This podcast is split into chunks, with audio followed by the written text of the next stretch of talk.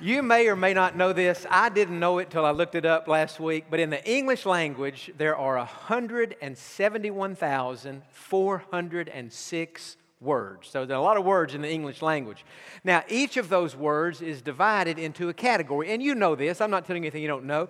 There are nouns, there are verbs, there are prepositions, there are adverbs, and then, of course, there are adjectives. Now, an adjective is a word that describes a noun. When you think of an adjective, it is a descriptive word. For example, you could say, Yesterday was a hot day hot would be the adjective. You could say, This is a big room. The word big would be the room describing uh, uh, the word room. You maybe could say, have, This might be one we should all use. This sounds like it's going to be a great sermon right now. And the word great would be the adjective to describe the sermon. So adjectives are descriptive words. Now, that said, if I said to you, choose one adjective, any adjective you want to choose to describe heaven, what word would you use? You only could choose one. That, you got to think a little bit on that. Some of you might say, man, only one word to describe heaven. I think I would use the word beautiful because in heaven, in the Bible, we read how heaven is going to be so absolutely beautiful. And if we were in class and I were the teacher, I would give you an A for that. Some would say, well, that's a good word, but I think I would use the word wonderful because, man, everything about heaven is going to be so wonderful. You would get an A for that word. Some would say, you know, I think if I were having to describe heaven with only one word, I would use the word indescribable. Because how can we as humans describe the sights and the sounds and everything that's going to be like in heaven? And I would give you an A for that. That's a great word. But if I were the student and you were the teacher and you said, Jon, you can only use one word to describe heaven, one adjective, what would it be? I think, now I've thought about it all week, but I know what word I would use.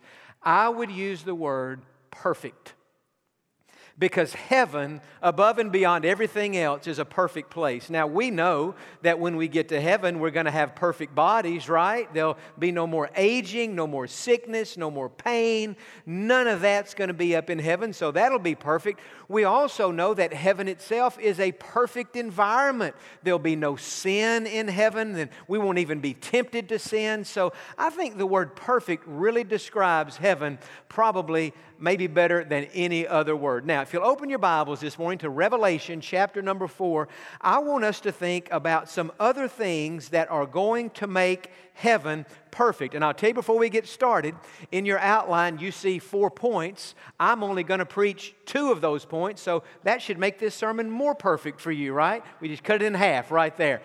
Heaven is going to be a perfect place. Now, Let's pick up where we left off last week. Uh, Revelation chapter 4. John is describing this experience where he was taken up into heaven. And in the spirit, he got to go to heaven and see things that were going on up there. And he says, verse 1 After these things I looked, and behold, a door standing open in heaven. And the first voice which I heard was like a trumpet speaking with me, saying, Come up here, and I will show you things which must take place after this. Immediately I was in the Spirit, and behold, a throne set in heaven, and one sat on that throne. And so John has a vision. He's taken to heaven, and he sees God. And he sees God seated on his throne. It's interesting, in this chapter, the word throne is used 13 times. 11 times it refers to the throne upon which God sits. In the book of Revelation, Somebody has said you could call this book the throne book because in Revelation the word throne is used 45 times, and in the rest of the New Testament it only appears 15 times. And so the, the whole idea of a throne, God's throne in heaven, the place upon which God sits, is a big deal. And now John is having a vision. He's experiencing that. He's in heaven and he's seeing this. And as he describes it in verse 3, and he who sat there was like a jasper and sardius stone in appearance. And so, as John is seeing God seated on his throne, he uses the, the, the analogy of a jasper and a sardius stone. Now, turn, if you would, to Revelation chapter 21. I want us to think about what, what this jasper stone, what that must be like. In Revelation 21, John is describing heaven. Now remember, in chapter 4, he's describing God and the throne of God. Now he's describing the entire city of heaven. And in Revelation 21, second half of verse 10, he says, The great city, the holy Jerusalem, descending out of heaven from God, having the glory of God. Her light was like a most precious stone, like a jasper stone. And then he, descri- he defines jasper, clear as crystal.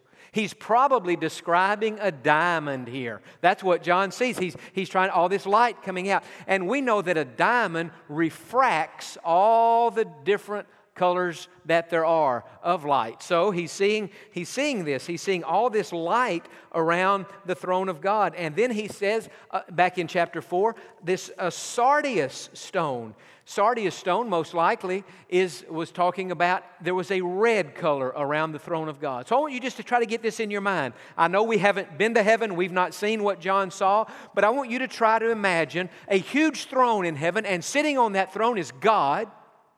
And the brilliance of the light is absolutely amazing. Light is being refracted like from a diamond, and the dominant color around this throne appears to be the color red. And that would certainly be a reminder to us throughout eternity of the blood of Jesus Christ that makes it possible for us to go to heaven and to be with God in the first place. And then he describes not only the throne and the, these, all these colors, but he says, and there was a rainbow around the throne in appearance like an emerald. And so emerald is talking about a greenish color, so a rainbow is multicolored, but the dominant color in this rainbow appears to be the color green. And so we know from the scriptures in 1 Timothy chapter 6 in verse 16, it says that God dwells in unapproachable light.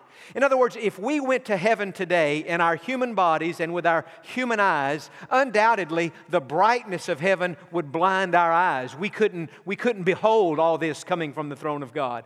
But when we get to heaven, we'll have new bodies and we'll have new eyes. And with our new eyes, we will be able to see all this light that is coming out from God and from the presence of God and from the throne upon which He sits. Now, as we think about why is heaven perfect? Why did I choose the word perfect to describe heaven? I wish you would jot this down in your outline today. First of all, in heaven, we will have perfect understanding perfect understanding. I love this phrase in the third verse where, it, as he describes this rainbow, he says, There was a rainbow around the throne. Not just above the throne, but around the throne. When after a big storm happens in our world, when the storm's over, many times we go outside and we see a rainbow. It, it goes from one spot to another spot, it's above the earth. But we only see part of the rainbow, we only see the bow. But in heaven, John said, I'm, I'm seeing something I've never seen. Not only God, and his throne, but around the throne, I am seeing a complete circle. I'm seeing a full rainbow, which says to me that in heaven we will be able to understand things more clearly than we understand on earth. Isn't that what it's like on earth? We go through problems and challenges and heartache and pain, and we're not able to see the purpose uh, behind all that and all the things that God has in mind or why God would have allowed that. Chris was sharing about how at that youth camp years ago he broke his ankle. Well, at the time he broke his ankle, he couldn't see what God had in mind. He didn't have any way of knowing that God was going to use that broken ankle to get his mind off of basketball and onto him and onto what he might want him to do with his life. But in heaven, we will have a clear and a perfect understanding of all the things that have happened on earth. First of all, we'll have a perfect understanding of the difficulties of life. We don't understand. Somebody gets cancer today. Somebody loses their job today. A loved one dies today. Somebody loses uh, their home today. Somebody's house burns. And we don't understand, not fully, why God would allow those things to happen. We sing the old song, uh, Farther Along, we'll know all about it. And that's true. When we get to heaven, we will know all about it. But down here on earth, we can't really understand. God, why would you allow this to be going on? Why? The, the, the age old question why do bad things happen to good people? Well, we don't know the full answer of that. Sometimes we go through something and, and we don't know why God allowed it. Years go by, we look back on it like Chris did with his injury, and he says, Well, now it makes sense. But see, in heaven, everything will make sense. That thing you're going through right now in your family or in your personal life that makes absolutely no sense to you, there's coming a day when it will make perfect sense. When you get to heaven, you will have perfect understanding. You will know just as you are now known by God. But not only will we have perfect understanding of the difficulties and the heartache and the pain, we'll have a perfect understanding of the faithfulness of God. That's what a rainbow really symbolizes, right? God's promise back in Genesis 9, after God had flooded the earth and everybody had been killed except for Noah and his family, God said to Noah, Noah, I'm going to put a rainbow in the sky and it's going to be a sign to you and to everybody else. Every time you look up in the sky and see that rainbow, it will be a reminder that I will never flood the earth like that again. I'll never do it again. And so the rainbow points to God's promises, it points to God's faithfulness. And so, what does this have to do with us in heaven? Everything. When we get to heaven, we will be able to look back on everything we went through in life and see that not only did God have a purpose for the difficulty, but God was faithful. God's promises were true. God's presence was there. God's grace was sufficient at every turn and through everything we went through in life. And so I want to just pause right here today and I know this is a very devotional life application truth, but that's what we need. And I want to just say to those of you here today who are going through something that makes no sense to you, I want to encourage you. Just because it doesn't make sense to you doesn't mean that it doesn't make sense to God. And just because it doesn't make sense to you now doesn't mean that it won't make sense to you one day. The fact is, many of the things that we go through that don't make sense when we're going through them, they make sense even on earth years later. But even some things that will never make sense on earth, eventually and ultimately, it will make sense when we get to heaven and when we have the mind of God. And so just remember this it makes sense to God and one day it will make sense to you. One of the things that, that I love about heaven and that I will love about heaven is that we will have perfect understanding. I really believe when we get to heaven, there are going to be a lot of aha moments. I think we're going to say to God, God, I had no idea. God, I never would have dreamed. God, I never knew that you allowed me to go through that so that through that experience you could grow my faith, so that through that experience you could purify my character. God, so that through that experience, through that broken heart, you could minister more effectively through me. God, I never knew that's why you allowed that into my life. Everything will make sense when we get to heaven. So it doesn't make sense now. We know it'll make sense then. So what do we do in the meantime? We choose to walk by faith and we choose to say, God, I trust you. Now, God, I can only see the bow. I can only see the top half of the rainbow. But God, from your perspective, you see it all. And so now I walk by faith, not by sight. I walk by faith, not by feeling. I walk by faith, not by understanding. And I choose, God, to trust you with what will one day make sense. I'm saying to you that in heaven we'll have perfect understanding. But not only that, in heaven we'll have perfect fellowship with each other.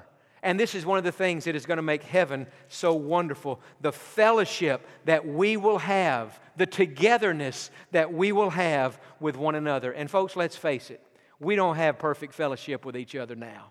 We really don't. Fellowship gets broken, things happen. Have you ever noticed in the course of a day how many times you say goodbye?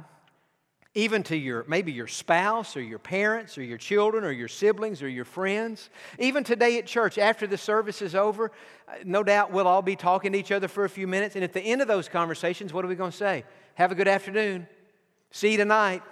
See you next Sunday. Have a great week. So long. Bye. See you later. We spend much of our life telling people that we're close to goodbye. One of the things I'm thankful for is when we get to heaven, there will be no more goodbyes. When we get to heaven, there'll be no more hanging up of the phone. One of the things I'm gonna love about heaven, there won't even be a phone. I don't like phones on earth. I'm clearly not gonna be on that. But there will never be any goodbyes because we won't have to do that. Now look in verse 4. This is one of my favorite verses in the whole chapter. And this verse is so loaded that last night when I was finishing this sermon, it was just like God said, You just park it right here and finish the sermon on this second point. So that's what we're going to do. John said, Around the throne, that is around God's throne, were 24 thrones. And on the thrones I saw 24 elders sitting, clothed in white robes, and they had crowns of gold on their heads. So John said, Man, you need to understand. When I got to heaven and saw the throne of God and all this light coming out from it, I also noticed something else. Around that throne, in a circle, there were 24 more thrones. And on these thrones, there were 24 elders. Now, the question is who are these people? Who are the 24 elders? There's some who say that the elders are angels. But we know that's not true for several reasons. First of all, there's nothing in the Bible that talks about angels having crowns of gold on their heads. And if you look in chapter 5 in verse 11, I'll show you something else. He's describing this heavenly scene, and John said, Then I looked and I heard the voice of many angels around the throne, the living creatures and the elders. And so, as John is describing what he saw around the throne of God, he makes a distinction between the angels and the elders. These elders are something separate from the angels. So, the question is who are these people? You study this passage, you're going to find that Bible scholars are in agreement that these 24 elders represent redeemed humanity. They represent people who have been saved, whose sins have been washed away with the blood of Jesus Christ. What does an elder do? An elder represents, the, even in a church today, we don't use that term much in, in our church, but, but what does an elder do? Or if there are elders in a church, you might call the staff, these are the elders in the church. What do they do? They represent the church. These 24 elders, what are they doing? They are representative of all of us who have been saved by the blood of Jesus Christ. Now, it's interesting, just this is not necessarily life changing, but it's interesting. There's some who say that 12 of these elders represent the 12 tribes of Israel, the patriarchs, Jacob's sons. And the other 12 rec- represent the 12 apostles. And so there's some who believe that Peter, James, and John, they're part of these elders, and, and that Reuben and, and, and some of these other patriarchs, that they're part, Jacob's sons, that, that Dan and Asher, that they're part of these uh, you say, well, Jon, where would people get that? Go back to chapter 21. I'm just going to show you this because I find it interesting. We have no way of knowing, by the way, if that's true. We don't, we're not told that half the elders are Old Testament saints and half the elders are the apostles, but, but we do have something in Revelation 21 that makes us at least give that some consideration. In verse number 12, as John is describing heaven, he said, Also, she had a great and high wall so there's a high wall surrounding heaven, and with 12 gates, and with 12 angels at the gates. So to go into heaven, you have to walk through a gate, but to get through the gate, you have to get past an angel because the angels are guarding the gates, and names written on them. That is, names written on the gates, which are the names of the 12 tribes of the children of Israel. And so in heaven, there is no question that these patriarchs from the Old Testament are honored in a very special way. Look in verse 14. He's describing the wall again. He said, The wall of the city had 12 foundations, and on them were the names of the 12 apostles of the Lamb. Now we're talking about Peter and James and John and, and Thomas and Matthew and all 12 of the apostles. And so there's some who say that's what these are the 12 patriarchs and then the 12 apostles. Maybe so, maybe not. The point is that we do know these 24 elders represent redeemed humanity, they represent those of us who've been saved. And so, what is true of these 24 elders?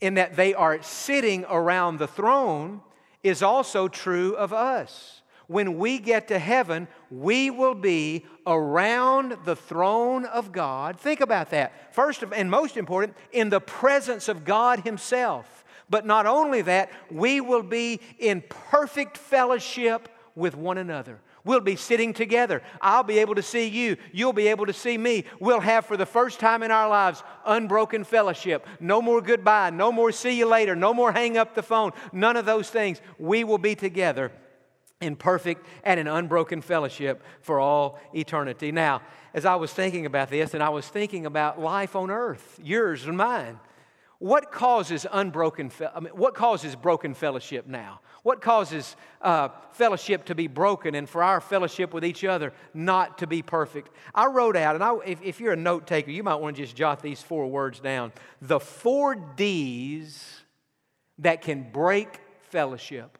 The four D's that can break fellowship. And the first D is what I'm calling distance. Distance. And you've probably experienced this in your life. Certainly you have. You grew up, you were in junior high and high school, and you had your best friend, and you saw your best friend every day, and then you graduated, and he went one way and you went another way. And, and, and it's not that you're out of fellowship, it's just that because y'all are living in different places now, you're not experiencing that same fellowship that you did. Distance can do that. I have a friend that I went to college with and, and seminary with, and she and I were like brother and sister. And we saw each other virtually every day, talked to each other most every day. I mean, we were extremely close. And, and yet now she lives in a different state, and I don't get to see her that much. I was thinking about her because I got a text message from her last week. She was just checking to see how things are going. And so I, and when I got that, I thought, you know, used to, I talked to her every day. And now she and her husband live in, in Atlanta. And so I don't get to see him that much, don't get to talk to her that often. I'll tell you how close a friend she is. This is a true friend. When she got married years ago, I, for whatever reason, I was unable to go to her wedding. And you know, a lot of times if somebody invites you to the wedding and you don't go, they get mad at you. She was such a good friend, she didn't even get mad. But on the day of her wedding, I wanted to just call and tell her I love her and wish her well. And so I did. I was thinking her wedding was at night. Actually, her wedding was in the afternoon. I called. She answered the call. I said, Hey, Sharon, I just want to tell you I love you. Congratulations. She said, Jon, you called it a bad time. I got to go. I said, Why? She said, I'm fixing to walk down the aisle. I said, Well, you don't have a speaking part for a while. Just carry me down that aisle with you. Let's finish out this conversation. But I mean, just a treasured friend. But now, we never got, we're, we're not broken fellowship. I'm just saying she lives there with her husband and I live out here. She's still my sister. I just don't get to see her that often. Sometimes distance can do that. I'll tell you something else that can, that can break fellowship, and this is really sad disagreements. Disagreements. Here are two people, they're close, they're friends, and they get in a conversation about politics or something else, and one person sees it this way and one person sees it that way. And so they get in an argument and they allow that disagreement to break their fellowship. And it's a sad thing. You know, I mean, sometimes I get in conversations with people and we talk about politics, and, and I tell them what I think, and, and then they tell me what they think, and what they think is 180 degrees from what I think. I mean, they are clearly wrong in their view, they're clearly wrong. But you know what I've learned? I've learned in life the issue is never as important as the relationship. What we're disagreeing about is not as important as our, as our relationship. And so I encourage you today hey, nobody's going to agree on everything, but just because you don't agree on a political issue or, or some other thing in life, or, you know, don't let that issue be a wedge in your relationship. Try to keep that wedge together. I've learned through the years, one of the things I say if I'm talking to somebody and they say something that I think's just out in left field, I, instead of arguing with them, I say, you know, that is very interesting. Very interesting. That's my way of saying, I think you've lost your mind. I mean, you've lost your, you've lost your mind completely. So if I ever tell you that, that's very interesting. You know what I really think about your view on that issue. Or maybe now I'm going to have to change it and say, that's fascinating. That's fascinating. So you won't know. But sometimes disagreements can break our fellowship, and it's sad. We should try our best not to let that happen. Something else that can, that can do that difficulties in life. Here's a person with an illness Here's a person who can no longer come to church. I think about our own church family. I think about the hundreds of members who have died in our congregation since we moved to this location. And I think about many more, probably in the hundreds here, who they're still living, but they're in assisted living, they're in a nursing home, maybe they're still at home, but they can't drive anymore, they can't come to church. And so people that used to be here every Sunday morning, every Sunday night, every Wednesday night, we look around now and they're not able to be here anymore. And so the fellowship has been broken. It's not that we're out of fellowship, not that there was an argument, it's just they can't be here. And sometimes the difficulties of life has a way of changing who we interact with and interface with on a daily and on a weekly uh, schedule. And then the fourth D, and this would be the biggest of all, of course, would be death. Death is the ultimate fellowship breaker. Somebody dies, and they're gone from us. Even if they were saved, we thank God that they're in heaven, but they're not with us. I was counting up last night, and I may have miscounted, I may have undercounted, but I know for sure in the last three weeks, I have officiated six different funerals for people or families whom I am very close to, and some, many of those people who died I knew very well, and so I was close to them. And as I was thinking about this, preparing this sermon, how death can separate us, what is it that is so hard about physical death? Let me ask you this question Why do we cry when a loved one dies? Why do we cry? Is it because we have weak faith and we don't believe that they're in heaven? No. Is it because we have bad theology and we don't understand that they're better than, they'll ever, than they? No, it's not that. I'll tell you why we cry when our loved one dies because we're human. And because as human beings, we have emotions. And the reason we cry when a loved one dies is not because our faith is weak and it's not because our theology is bad. The reason we cry when a loved one dies is because we miss our loved one. And we can't call them anymore. And we can't run by their house anymore. We can't go to a ball game with him anymore. And we can't go out to eat with him anymore. And we can't see them anymore. That's the thing that's so hard about death. It's not that we don't know where they are, it's not that we don't know that they're doing great. It's the fact that our hearts are broken because our fellowship with them has temporarily been broken. The good news from this chapter today is, and from these 24 elders around the throne is, and what John is saying to us, and what God is saying to us today, for those of us, and that's really all of us, who have lost lost a loved one and our fellowship with them is temporarily broken, there is coming a day when we will be around the throne of God and we will be back with them forever and for always. Perfect fellowship will be restored and we'll be with them, and they will be with us. Death is a separation. That's what the word death means separation. It's a separation of the soul from the body, but it's also a separation of one person from another person, at least temporarily. But there's coming a day when we will be reunited because Jesus Christ has conquered death. And so the pain we feel, though real, is temporary, and God even helps us through that. Now, you still listening? Say amen. As we think about all these things that can cause fellowship to be broken. And we think about life application. I, I want to. I want to begin now to pull the train into the station, but I want to make two points of application here that I think are very, very important. Number one, if you have lost fellowship or experienced broken fellowship with another human being, I would encourage you this week do everything within your power to restore that broken fellowship.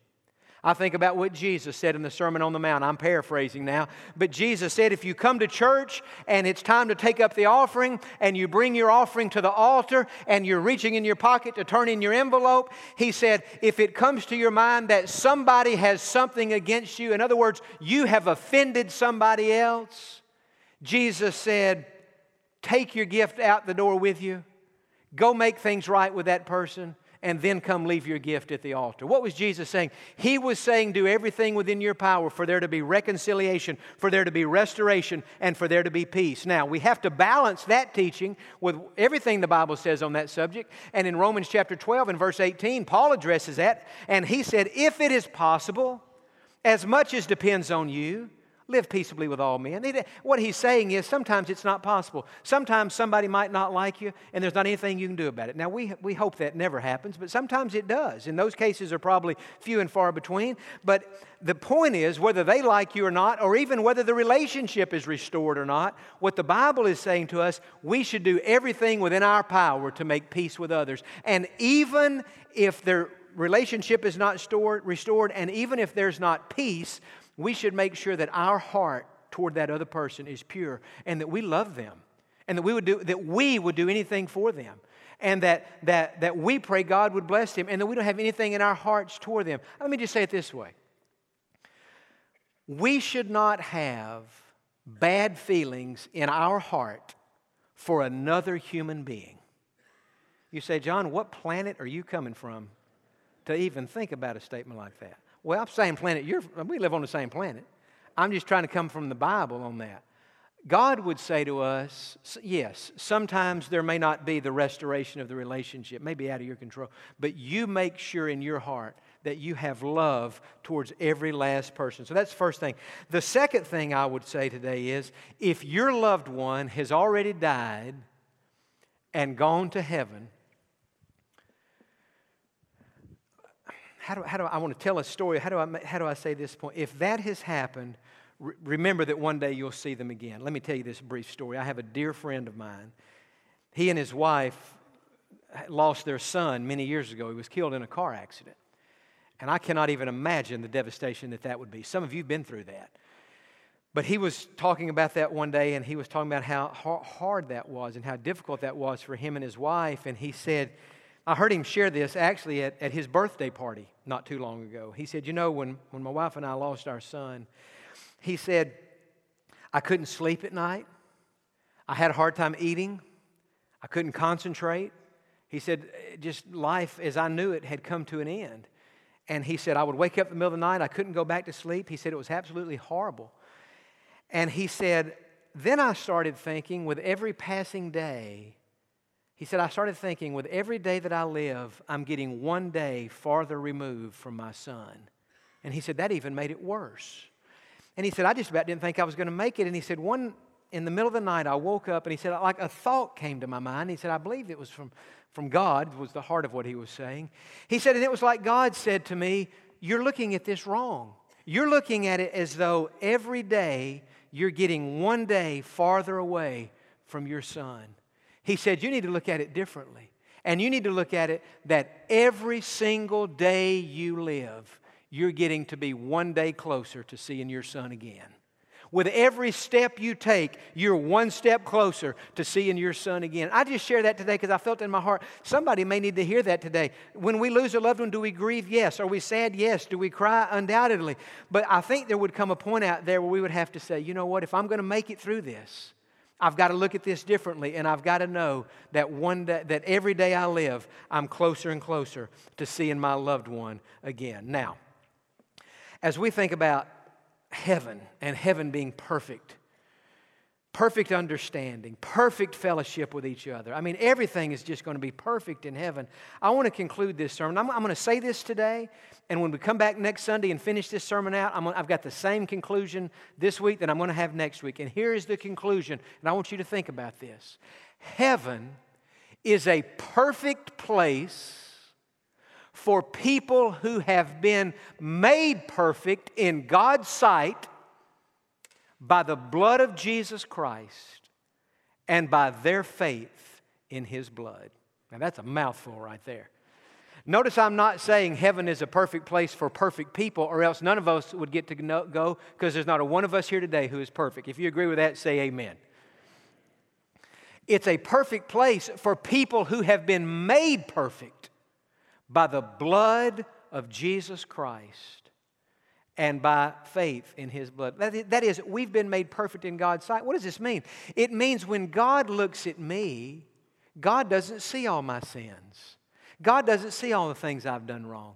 God has washed all that away in the blood of Jesus Christ. So when God looks at me, what does God see? God sees Jesus Christ cleansing me. God sees Jesus Christ covering me. God sees Jesus Christ wrapping me in His righteousness. And so when God sees me, think about this because of my faith in Jesus Christ, when God sees me, I get credit for the righteousness of Jesus Christ. And I'm asking you today is that what God sees when God sees you? Does God see your sins forgiven? Have you been, I'm not asking you if you are perfect, because we're not. I'm asking you, have you been made perfect? By the blood of Jesus Christ and by your faith in His blood. And if you haven't, with our heads bowed and eyes closed, would you pray this prayer today? In the privacy of where you're sitting, would you pray this prayer? Say, Lord Jesus, I am far from perfect. God, I'm sinful. I've messed up. I've done wrong. And I'm sorry. I ask you, Jesus Christ, right now to come into my heart, forgive all those sins, and make me a Christian. I ask you to save me. I trust you to do it. Tell him you trust him. That'll settle it right there. I trust you, Jesus, with all my heart. Begin now to make me the person you want me to be. And Lord, during this next song, give me the courage to come forward to make that decision public. Others here today, you have prayed that prayer before today, but you've never confessed Christ in a public setting like this. Would you pray right now? Maybe some of our students, got a good group of students over here today. Would you pray, say, God, give me the courage today to make this decision public? Others here today, you've already been saved and you've made that confession, but you feel God leading you to come and join First Baptist Church today. Maybe it's your first time to worship with us, but you feel it in your heart God's leading you. Maybe you've been here many times. Would you just pray, God, give me courage to do what I need to do? In Jesus' name I pray. And all the people said, Amen and amen.